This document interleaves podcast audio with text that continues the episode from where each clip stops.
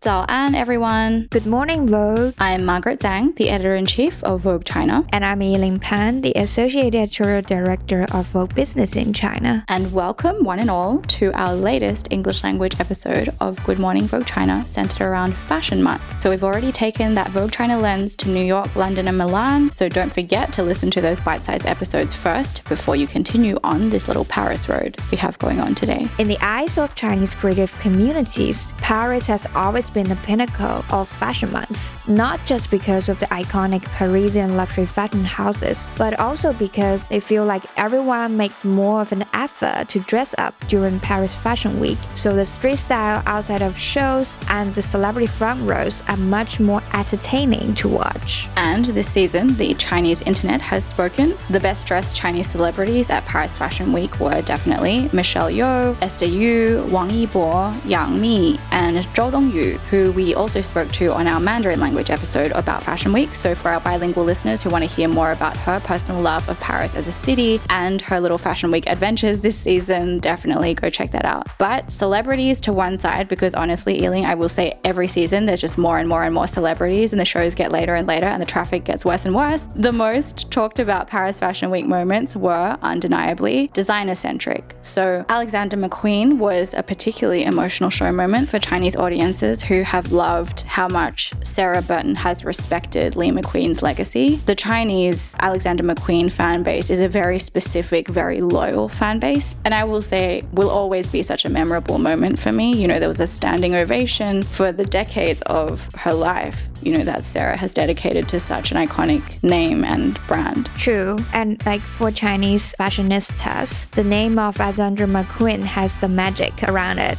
That's how we mm-hmm. grew up and got to know about fashion. And also for this particular show, I saw Chinese netizen particularly talked about Liu Wen and Naomi crying as they walked the runway. And in the aftermath, when the brand announced Sean McGirr's appointment as Sarah's successor at McQueen, local fashion lovers were also lamenting the sudden drop in the number of female creative directors at big international brands. But of the female creative directors that do remain, Mrs. Prada's Miu Miu was definitely a huge favorite this season on Little Red Book, more so from a personal styling perspective, also because of the casting. So Gu Yue, who's a Chinese new face from our Vogue China Open casting last year, as it happens, also walked the show as an exclusive, and Vogue China Open casting 2021 alumni Oh Yang Ying also looked great at Miu Miu and had a great season generally, and they walked alongside Troye Sivan, who looked excellent and runway regulars like Liu Wen and Chu Wang, Wang Chuyu, who was also recently on our podcast. And another of our Vogue China new faces that you sconted, Margaret Fan Fan or Fan Jinghan, also had an amazing season in Europe more generally. But people were particularly commenting on how well she worked at Rick Owens with those impossibly tall shoes and black contact lenses. Chinese audience also felt that Rick Owens show attendees were the best dressed all week closely followed by the star studded crowd at Balenciaga's show, as always, where a lot of his community who would actually usually be watching the show walked the show instead, including Chinese actor Liu Haoran, which was definitely a hot moment for him on the Chinese internet. But the most celebrated shows as far as design were definitely Loewe and John Galliano's Maison Margiela. I thought they were both such strong collections. I know I've talked about this in previous episodes so many mm-hmm. times, but Jonathan's Loewe is always such a visual feast and such a masterclass in wearable art. I'm actually excited to see how this season's collaboration with artist Lynda Benglis is going to go to retail. But I will say, John's Margiela show was such a triumph for fashion design more broadly. You know, in this very, I will say, economically practical season, was the general commentary. This Margiela show, and his first ready to wear show in quite some time because he's been focused on the couture, but this particular show really restored a lot of faith in fashion as an art form. That was kind of the general feeling, not just after the show with all the attendees, but also on the internet in China. So, for this episode, we had the honor of speaking to John about his love of Paris and his design approach. So, let's get straight into it. What's your interaction with like young people understanding your digital behaviors, habits. How do you see this generation is reshaping the future of fashion industry? Um, they really are. I mean, I've had some quite serious mm-hmm. board meetings in house with people from the communication department, and they were speaking of how we should do it, what we should do. And I said, I really want you to meet this young girl that I met in the south of France. I was on holiday who has grown up, and Miss Green had grown up with this language. Yeah. So I rang her up and I said, hey, do you mind just hanging out with me for a day at Maison Margiela? And will you talk to these people around the table?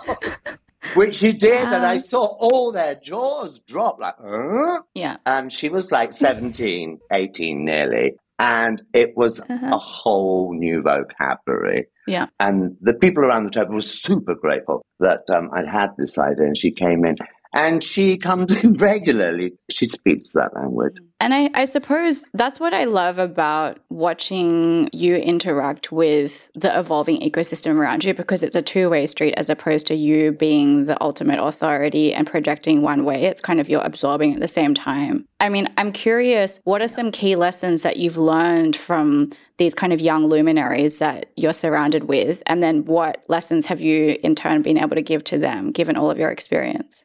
I mean, I'm a very generous person, very honest when I'm working. So I give, I guess. And um, if they're attentive, present in the moment, I hope it's very enriching. Mm-hmm. For me, I just love, again, if I'm in the present and attentive, I see how they approach things um, don't know how to say this. I kind of sometimes I, I know where certain things are coming from because I've been around a bit longer. Now. So I know mm-hmm. the references. Not mm-hmm. always, but I do. But what I love about them is sometimes the references is not important. Right. And that they will treat something in a totally irreverent way.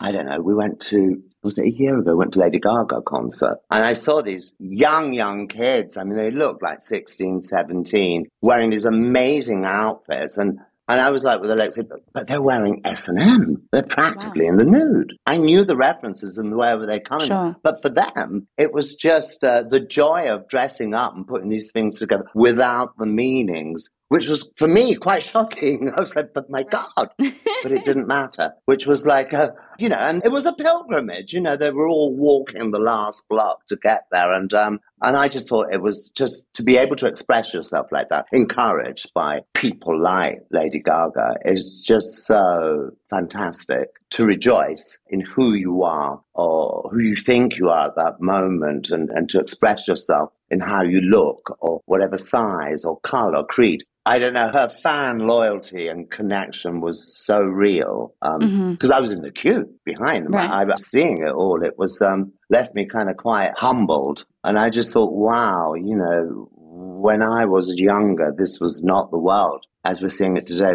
It's a fantastic place. I think that kind of recontextualization of past references in modern settings, or for you, kind of in a fashion format, whether that's a show or your short films, I think that's also something that you're so brilliant at and what makes your collections or storytelling so rich because there's so many layers. I mean, maybe we get into the AI component of it now, looking forward at how our ecosystem is kind of on this precipice of exploding. Some people feel like it's going to fall apart. Yes. I mean, how do you how do you look at that recontextualization of fashion? People felt like that with uh, cinema after theatre, no, right. and and then subsequently TV, and then digital, or photography after art, no, mm-hmm. like oh, what's going, to you know, right. there was no boundaries or rules kind of laid down, which is the amazing space we're in at the moment. It's also mm-hmm. new and exciting, that's why so many actors are on strike in Hollywood at the moment. You know, again, as I said earlier, I embrace, I embrace all this. I mean, I love it. I lo- mm-hmm. also, I'm very fortunate in that I'm able to kind of pick up the phone and talk to Nick, Nick Knight, who for mm-hmm. me is the, the, godfather of all this. A I pioneer. Mean, he's yeah. so on it. Uh, yeah, a pioneer. I mean, no, really, when he told me about Googling and digital back then, I and he was like, people are going to be advertising. I didn't get it at all. so we often have a bit of a kind of brainstorm together. And he said, actually, with the artisanal that I'm working on at the moment, he said, John, John, John, before you brief your team, brief me. Just give me words and we're mm-hmm. going to do something together. So he started to explain. I was like, oh, okay, let, us okay. So I gave him certain words that were in context in the brief. I gave him that. And then he talked, he said, okay, now, apart from that, give me two patterns. So we decided we'd give him a bias mm-hmm. pattern and a tailored pattern. And, you know, we talked, and he talked to me endlessly how, you know, I could craft a leather suit and it would, could appear in chiffon, you know, all the magic of what one could do. So I sent him the words. But in all fairness, although I hadn't briefed my team at that time, in my head it was evolving. It does every day. It's a human instinctive, it's interacting. So of course it's evolving. And I was not finding all the answers, but beginning to. Well, I thought this experience would work it all out for me. Well, it didn't. I was really disappointed. Right. no. What came back was a real mess. Mm-hmm. Uh, really, a real to, mess to, to, begin with. And then, and then Nick said to me, "No, no, no, no hang on a minute, John. Like, there's a certain vocabulary you have to use. And right. again, mm. Nick had more experience than me. So I explained the collection a little bit more. And I said, okay, well, you choose the words. And it came back. And, and it just looked very surreal yeah. what came back. And I said, well, Nick, I'm really disappointed because I thought it was going to help me decide where I was going to go, but it never, it never will. It right. never will because one's brain is always so many steps ahead. So what came back, I would say, was um, almost like looking at art. Hmm. And it's your interpretation. What it did do was help me look at things differently, maybe. I mean, I haven't mm stopped and I carry on with Nick because uh, it is fascinating. And of course, it's going to become part of our culture and it is already. And we should all embrace it. What I think it needs now is the poets the artist yeah. to become mm-hmm. involved. Mm-hmm. It needs people like us now to truly create something that's beautiful right. and that our children will find inspiring. I think kind of that's where I feel I am on that subject. So I haven't given up, but uh, mm-hmm. it was interesting. I just, as I said, it made me look at things differently. But one is always a step ahead, I think. Because physically you're experiencing things that work, that don't. It's so tactile, this profession, this métier, the feeling, the touch is where you mm. learn. You never stop learning because each fabric teaches you something different. Now, how you keep inform, you know, giving this resource, all this information is just a never ending process, I think. Right. So basically, you think like, I mean, those technology will be uh, supporting to your work, but they will never replace you or challenge your creativity. You don't feel like any fearful of that, right? I don't think so you can't replace humanity. One's Mm. No, at the moment I don't. I mean, visually and with images, yes, you know, you can have a twin and you can all those amazing things, but the actual act of creativity is so to do with the humanity. You know, I can have like four obsessions before lunchtime.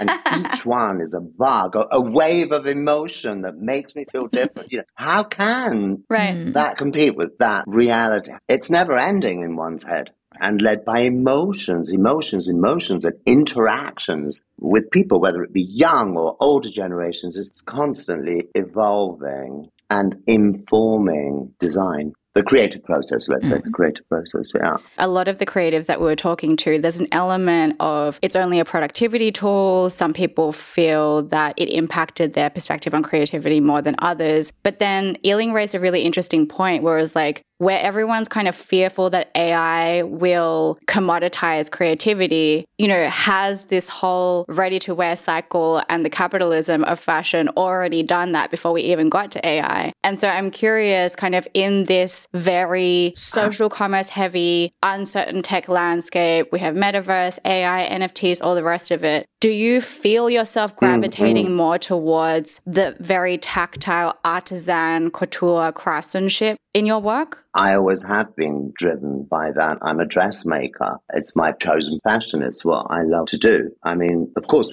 I love to embrace all these things we're talking about. But I think at the end of the day, it's that human, it's the hand, it's the emotion. I don't think that can ever be replaced. I, I really don't think, you know, Nick also showed me through graphics and things how you could redrape a drape that I had draped. Oh. You know, oh. I talked earlier that I sent two patterns. Yeah, and I saw it and I was like, oh, this is quite major.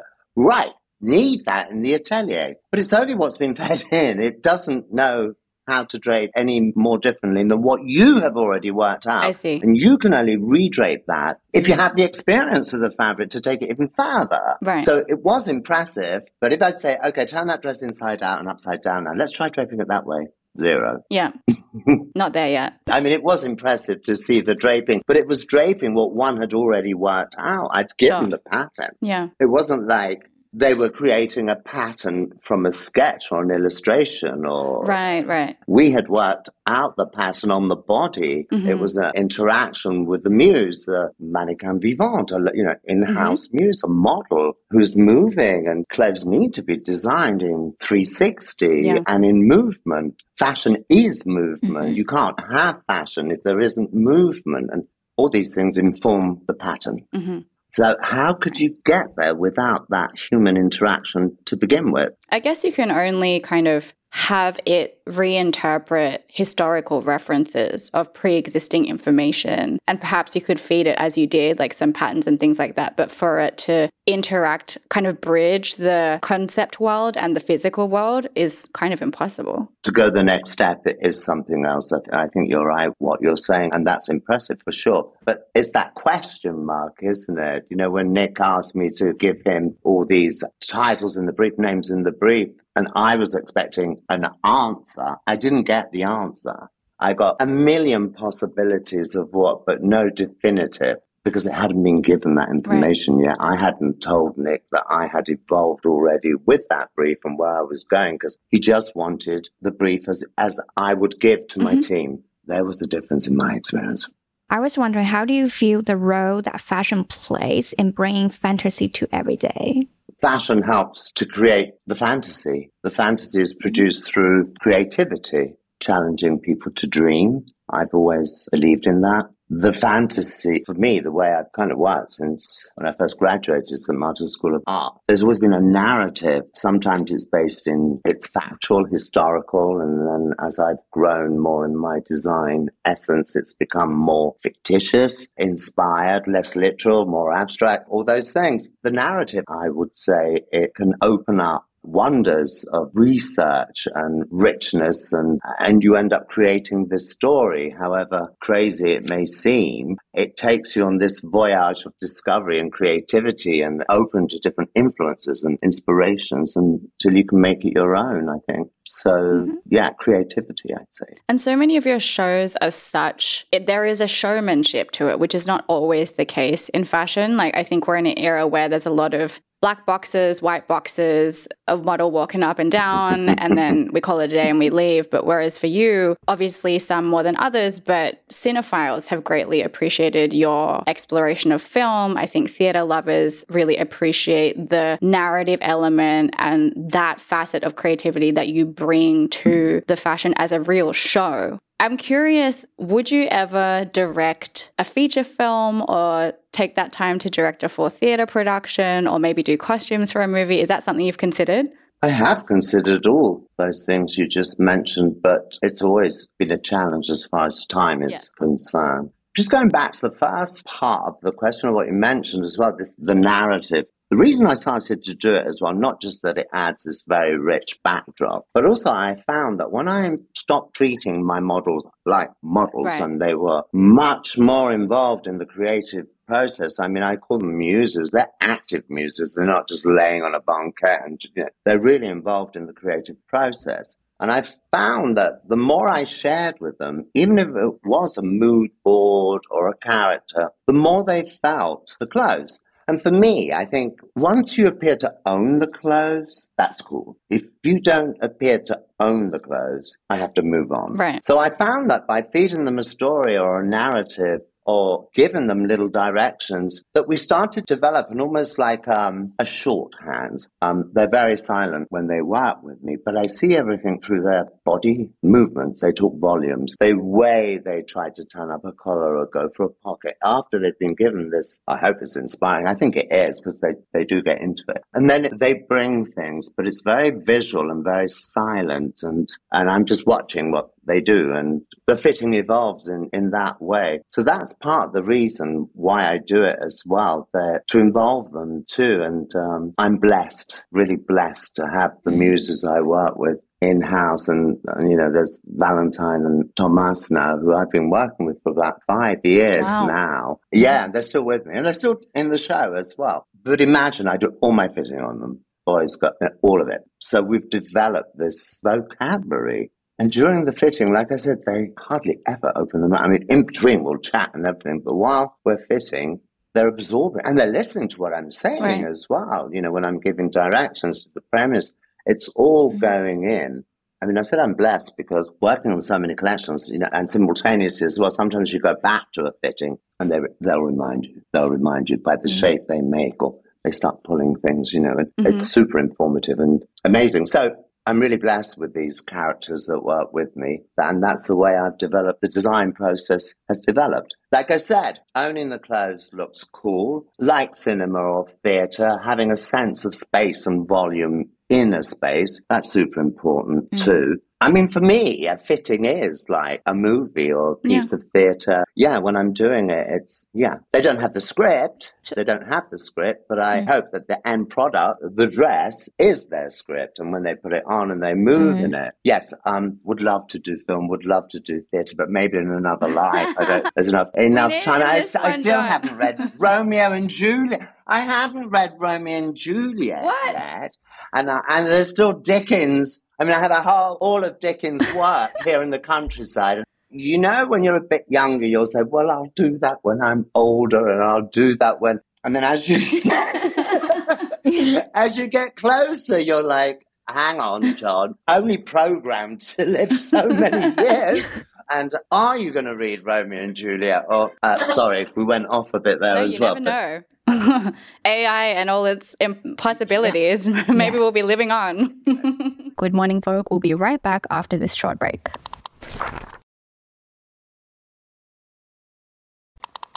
Wait, so I'm still like curious. Are there any filmmakers or film directors that you admire? Wow. Yes, there, there are, and some that I've actually had um, the great honor to mm. work with, but not on films. It may have been an in-house movie or a commercial. I've worked with um, David Lynch, Wong Kar Wai. It was just uh, an mm. amazing experience yeah. working with those. I mean, I just mentioned a couple. An amazing experience. I think they feel the energy from me, and I feel the energy from them. I mean, the Vogue world in London. Yes. I mean, just being backstage yeah, because I mean, I used to be a dresser at the to supplement my schoolwork when I was at St Martin's School of Art. I was a dresser in the evening, and I did a couple of matinees on a Wednesday and Saturday. Wow! So that whole world was so rich. So Yes, I dress great classics, Major Barbara, or a modern contemporary piece like Way Upstream by David Hare. So just being backstage and in those hallways and near the green room, it's such a magical place. And working with those people, I think us fashion people have got a bit of a bad rap with movie people and theatre people. But when we actually work together, they're like, "Oh, you're okay, aren't you?" Like, yeah, yeah, yeah, we're all kind of this creative sort of that. What do they mean? You're okay. we have such a bad reputation, I think, eh, I don't know, for being divas and I don't know, but the act of creation and, and, producing a beautiful or haunting image on film or in with those people, there's a connection, and I felt that energy there. So fun. I mean, speaking of London, obviously both London and Paris have played such a significant role in your creative evolution, personally, professionally. I would love to hear from you how you view the difference between the two cities, or like what each city has brought you in your professional career. Well, I mean, I moved to London when I was six years old. We immigrated from Gibraltar. My mother was Spanish, my father's from Gibraltar, and um, they wanted us to receive a better education. Mm-hmm. So at the age of six, we moved to South London. So it was a cultural shock, yeah. of course. But, you know, at the end of it, one is super grateful for that. So most of my studying was done in, in London, even art school, St Martin's School of Art. So I think is the best place to be when you're yeah. young. And St Martin's was based in Soho, mm-hmm. which was back then Soho was Soho. Yeah. You know, the pubs had sawdust on the floor like Jack the Ripper time, and and you know the ladies in trench coats were real ladies in trench coats, and it was just in the middle of uh, theatre land, cinema land museums, National Portrait Gallery. I mean, what an mm. amazing place to grow up creatively. And, and there I met people very much like myself and was able to share and, and grow. And then just got to a point when I moved on with my career and I was in business, I mean, I was very fortunate. One day I was a school kid, and then the next day, thanks to Mrs. Burstein, who ran a beautiful shop called Brown's, I was in business, yeah. not with much business acumen, of course. I mean, uh, it's something they give you at school, you know, a business studies in a week. Well, I didn't even go to it. Uh-huh. so I kind of learned the tough way, and um, and I'm still learning. there came a point, a time in my career where I decided that Paris had a biggest level of attendees, international press and buyers, sure. and it's such an important player in our industry. So off I went with my friend back then an assistant to Steven Robinson, and, and we left London and um, set up in Paris. And I've been there ever since the highs and lows of whatever's happened with my own label or working with some of the most incredible houses. It's been an amazing and amazing experience. I'm so grateful. Even today, sometimes I pinch myself. It's like, how from Gibraltar, which is three kilometers long and one kilometer wide, Gosh. did you end up one of the most prestigious houses in the world? So grateful for that experience. Mm. An amazing experience. Yeah, differences. It's very different, London. And I mean, I was just back for the Vogue World thing. Just the energy on the streets. I mean, the mm. way people put themselves together, the, the nonchalance, blase, the eye contact, the challenges on the street from the cheeky merchants and things, and the knowledge of the taxi. I mean, it's just amazing. I love London. And when I go back, I catch up really quickly because I still have right. great and very dear friends. Mm. So within a weekend, I feel like I hadn't left at all. And then Paris is a very, I miss that street mm-hmm. culture. However, having said that, because of Brexit, what's been happening is that a lot of the creative types have been, whether they're photographers or models or stuff, they're moving to Paris. So it's almost having another renaissance with the young people because from Paris they can work mm, all right. around Europe. It's much mm-hmm. easier. Coming from London, it was quite a challenge. I mean, even now the stagiaires I take from London, they need a visa. Yeah, yeah. more complicated. It's mm-hmm. super complicated. It's up to six months' work that we have to help them, and which we do because I insist that we have to have be fair and have them from all over the world. So what I'm trying to say is that now back in Paris, we're feeling this energy bubbling again because people are leaving mm. London creative times to work. So that's really a, an exciting time. Even for the models, mm. they can move around much yeah. easier, you know, otherwise. Yeah, we've also noticed a lot of creative people moving to Paris right. over the past two or three years, especially after COVID and Brexit happened back in 2019. So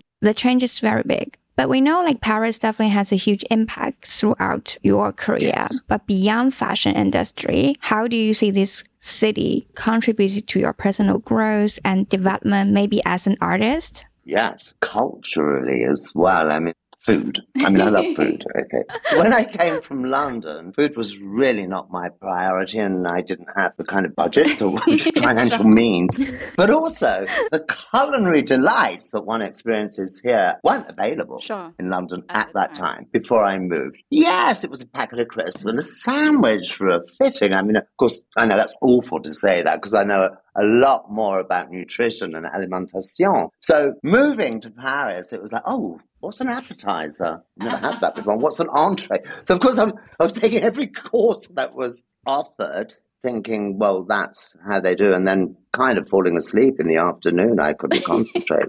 Super inspiring. I mean, just walking around the streets from the left bank to the right. Yeah, Paris is really small. We mustn't forget it's you can walk, you can experience it. You know, London's made up of different neighborhoods. Sure. I'm sure you know it. It's huge. Uh, yeah. Uh, I mean, I grew up in London, but it was South London, but still, mm-hmm. you know, Paris, you can just, and I did, I would just walk and walk and walk. Again, financially, I couldn't jump into cabs. I have a driver at the time. So I walked. And that's how you get to know Paris. And that's how you get to know the older districts. And that's how you discover buildings that have become something else part, you know, there are layers and layers and layers of history. And like I said, crossing from the left bank to the right bank is a whole different thing. Or going to Clignancourt, a flea market. I mean, yes. it was so inspiring. And also, I think it's that thing, you know, when you're a tourist mm-hmm. or a foreigner, let's say, and you go to another country, you're slightly fearless, mm-hmm, aren't mm-hmm. And you're inspired, you're thirsty, you're hungry to discover and to learn. And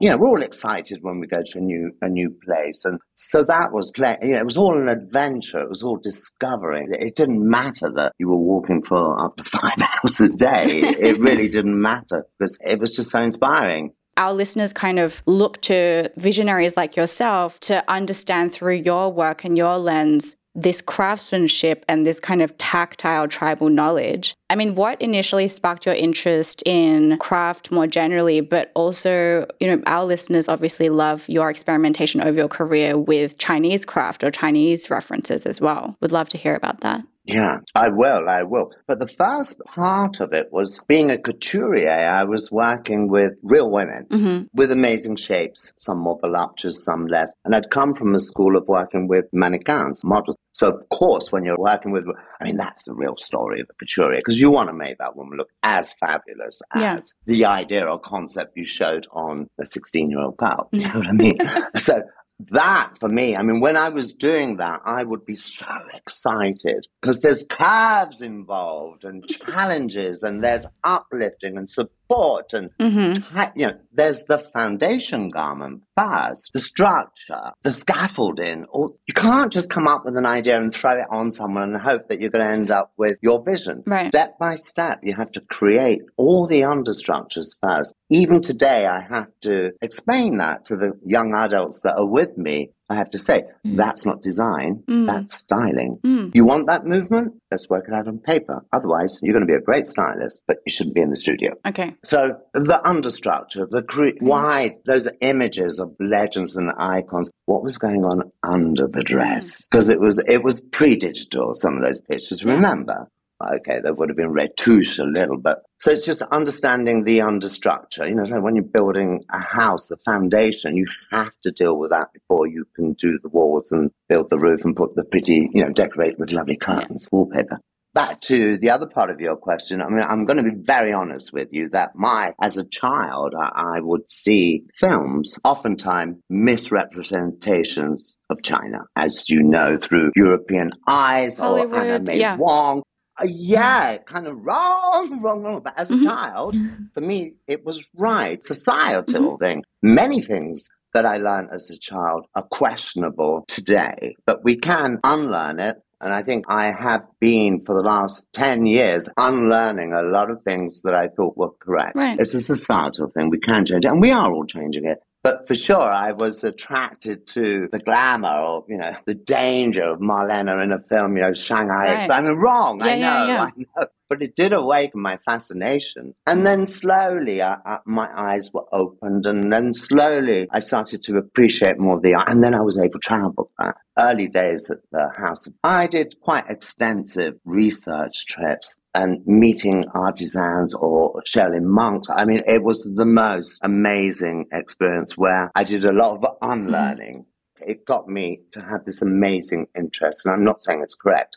And then when I was there, it's just continues. I say when I was there, it still is a continual inspiration. And um, and I went back a few times. The contrast, you know, amazing. Mm-hmm uh, the wonderful tissu that we worked on already with this history. You know, we created a bag with Margaret, and just to have that magic, that that fabric was steeped in yeah. history already was just mm one of the magics of this profession of being able to create with that and working with people out there and sharing has been so inspiring. I mean, We've had artists that have come over with certain techniques and produced those techniques together, and it's been a dialogue, a two way street. I so respect this outlook you have at Margiela of craftsmanship as a mechanism or a channel of international cross cultural communication. Because honestly, for us as editors, but also for Chinese people and Chinese fashion lovers, to see that imperial brocade on the bag that we worked on together in the context of your cinematic show that had Western references, but it was in a theater in Paris, it was so surreal. like we never would have seen that imperial brocade in that context before. It was quite invigorating and like kind of mm-hmm.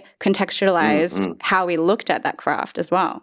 I totally agree. I mean, it was um, magical. There were quite a few artists I had met in Kyoto, in Japan as well, who had very ancient ways of painting with discharge and wax wow. and things. I mean, that's so beautiful. Beautiful, beautiful. And there we actually flew one of the artists over to Maison Margiela, who kind of hung with us sweets. He was fascinated to see what I was doing. And he did that technique he brought from Kyoto to, you know, Maison Margiela and, and worked with me on a dress. That was a celebration of two different cultures creating something new. I know we've often talked about cultural appropriation and all those things. Like I said, there's a lot of unlearning to do. And um, I have been culprit of it, where I thought the world was mine to mine and be inspired from when I was younger, and not really understanding the symbolism or, or the religious aspect or the meaning on a feather headdress because I was attracted superficially to the look or the romance behind it without really understanding the meaning of everything. Yes, guilty, but how can we turn this around into a celebration? Yeah, appreciation, for sure. An understanding. Well, I did. I loved. I mean, it made me create. But as I said, sometimes it was a little superficial when I was younger and I was attracted much more to the facade. With time now, I'm mm-hmm. beginning to understand all the historical or religious elements behind it. And that's just amazing as well. I mean, it's amazing. But what I do say as well, because sometimes the young adults that work with me, they always say, oh, but we can't do that now. And oh, in your days you could do, but it shouldn't be uh, like a tetanus jab yeah. or, you know, anesthetize you mm-hmm. creatively. How can we all talk? How can we mm-hmm. celebrate mm-hmm. this? Reach out to people, projects with people from different places with different inspirations and share cultures. And, and it shouldn't stop you from being creative or you mm. can't do this, you can't do that. You can't. No, no, no. We should celebrate each other. And what kind of celebration or mutual appreciation or message do you want our listeners to take away from your Paris show this time, this season? You know, I think now things are slightly more abstract and less literal, and my dialogue has developed with whether it's someone developing a fabric or an embroidery, that's kind of moved on a bit. So they're not literal mm-hmm. sometimes, but you know, all, all, the things that greatly inspire us at Maison Margiela are pretty much there as part of the DNA now. So there are quite a few now that inspire how we cut, how we make, it's almost like the blood that runs through our veins now. So it's how we create. It's like a vocabulary and A to Z on musical notes. And now we can play with them and put them together differently. But they're all inspired by the great moment dressed in haste or absent glamour or things that we've built up as a vocabulary. Mm-hmm. Décortiqué, you know, all the things. I don't want to bore you with all of them, but they all add up to I hope a symphony and how you play with the notes is the newness. We still develop new notes as well. Of course, that comes with every exploration of, a cut's another way of working. Of, we have this kind of pyramid that I draw, and at the top is the artisanal, and that can inspire the ready to wear, all the accessories, the shoes, etc., etc. And then around that pyramid, each kind of season, if there's been like a little pieces we've done, uh, or exploration, mm-hmm. you know, that becomes part of the new DNA of the house. And for all, they can all be inspired from it. It's not something you drop, but becomes something that's part of the blood that runs through your mm-hmm. veins. So you're definitely like the legend for a lot of like next generation fashion designers around the world. And when we talk to them, they always think one thing very special about you is that even though you have been working with so many iconic, you know, fashion brands in the past and now with Margiela, you always know how to balance the brand DNA and your personal unique vision in it. Like basically, like even though it's like it's for some other brands, we know it's made by John Galliano. So it's so obvious, like your personal trait is in it.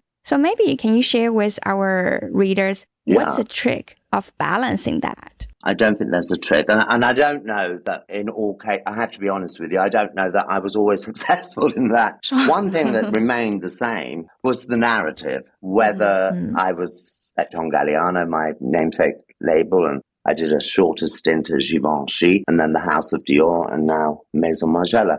The narrative has always remained. So going back when I had my own company, um, John Galliano, and then I'm working at the House of Dior at the same time and traveling between the two, became instinctive, intuitive, but that came with time because at first I was doing the wrong thing at the wrong place. But sometimes I hmm. didn't even know what I was doing. You know, the agenda was so crazy, but everyone would help me. But I would sometimes end up doing a men's, a Galliano menswear fitting at the House of Dior and then a couture fitting at Dior at Nation kind of downtown. Do you know, my life was like that. So often some, you know, uh, we're doing menswear today, John, or oh, this is couture, or this is, you know, children's wear ready to wear. I think what it happened very naturally. I would do my research, and then when we came back, instinctively, we'd say, "Oh, this is really good for this house, and this would be a really good evolution of what you did last for Galliano." And just little by little, season by season, and then we didn't have to think about it, and the narratives were completely different as well. So then the characters would tell us how to dress them for the two separate houses. Really, that's how it what I did learn, though, was that sometimes you can push yourself into the corner,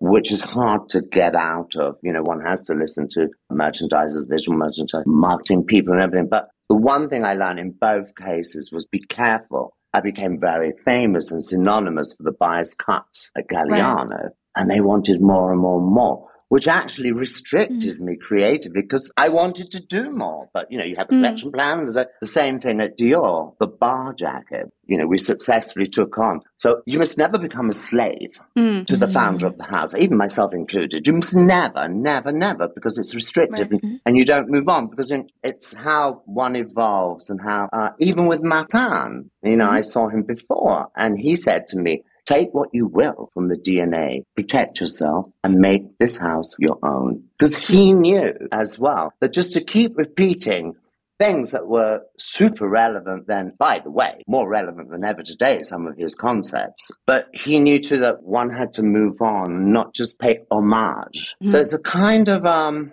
each house you kind of intuitively and instinctively work it out. And at Maison Margiela, it's understanding Martin's philosophy, if you like, and I can put my hand on my heart to arrive at those collections that you might think look a bit more JG or a bit more have come from the good place. It's trying to yeah. understand his philosophy, which, especially at Maison Margiela, it's freed me up. I mean, uh, to love the unfinished or the deconstructed and all those things that I played with when I was young too, back in London was just such fun and I, and I intuitively it's quite natural for me to do because I think back in the day when Martin had started and I was my early days it was like a, a voyage of discovery deconstructing clothes it's how we got to know how they were constructed mm-hmm. and we thought they looked mm-hmm. cooler and the insides were more beautiful than the outside or more interesting to wear. So it was quite natural for me. It wasn't something that, um, it, it, just seemed intuitive.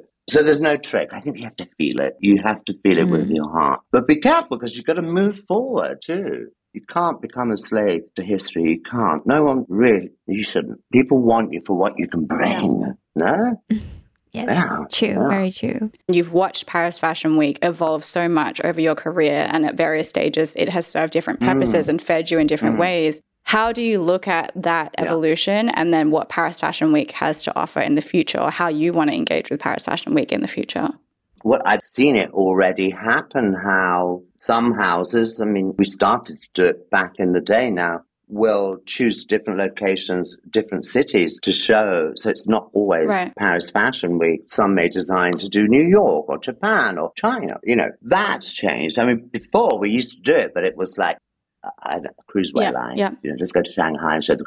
But now it's become like cool. serious stuff and it's much more global. And, and that I'm seeing, that's happening now, which is quite amazing, I think. And it continues to evolve, like, I think. You know, I mean, we talked about the digital and images and communicating through that, e-commerce and things. I mean, I took that project on about 18 months ago at Maison Margiela, still in its infancy. And again, I worked with Nick on, on it, which is the simplest idea we need to see the clothes movement has had such a positive effect on the clothes, how we communicate, and the subsequent sales. Mm-hmm. Things that, like, I wouldn't have kind of involved myself in such things 10, 15 years ago, um, which are now, I know it's newness, it's new territory and challenging, and, uh, and it will continue to evolve. Of course it will we just have to embrace it, I think, and not be afraid of it at all, and, and all get together and share and, and create beautiful imagery but as artisans or dressmakers, poetry, you know, we mentioned it earlier, the artistry, uh, all those things that can go into it so that our children can be as inspired as we were back then. Margaret, this is the first time I'm speaking to John. So excited. And I feel like he has such a wild mind when he talked. Yeah. Like, you know, some creative people are kind of jumpy in terms of like expressing themselves. So John is like that. But I feel like what he says totally makes sense in the end. So like he's slightly different from like the majority of creative I met in my life. I truly enjoyed this conversation, and uh, through that, I could see how he has been able to master all kinds of his marvelous work in his life. I think there's such a theater to John's outlook on the world. I think it's so much more than making clothes, right? He's creating for these characters that he's written like a screenwriter in his mind. And he's really like a filmmaker from my perspective. I'm still waiting for the day that he makes a movie because I think he'll be an incredible director, even though he thinks that he doesn't have the time. I believe in John to make a movie because I will definitely watch it. So that brings us to the end of our little recap of Paris Fashion Week today, dear listeners. We'd still love to hear your thoughts about Fashion Week more generally and any questions you have for us. So drop us a line either at Vogue's WeChat, leave us a DM at Vogue China's Instagram, or email us at vogue.office at condenast.com.cn. And in our next episode, we are covering Shanghai Fashion Week that is just wrapping up this week. See you guys in the next episode. And our new face, Fan Jinghan, is going to read us out. This episode of Good Morning Vogue was produced by Raymond Fo our creative producers are Audrey Siegel and Sienna Guo. It was edited by Chinese and the music was by Lexi Liu.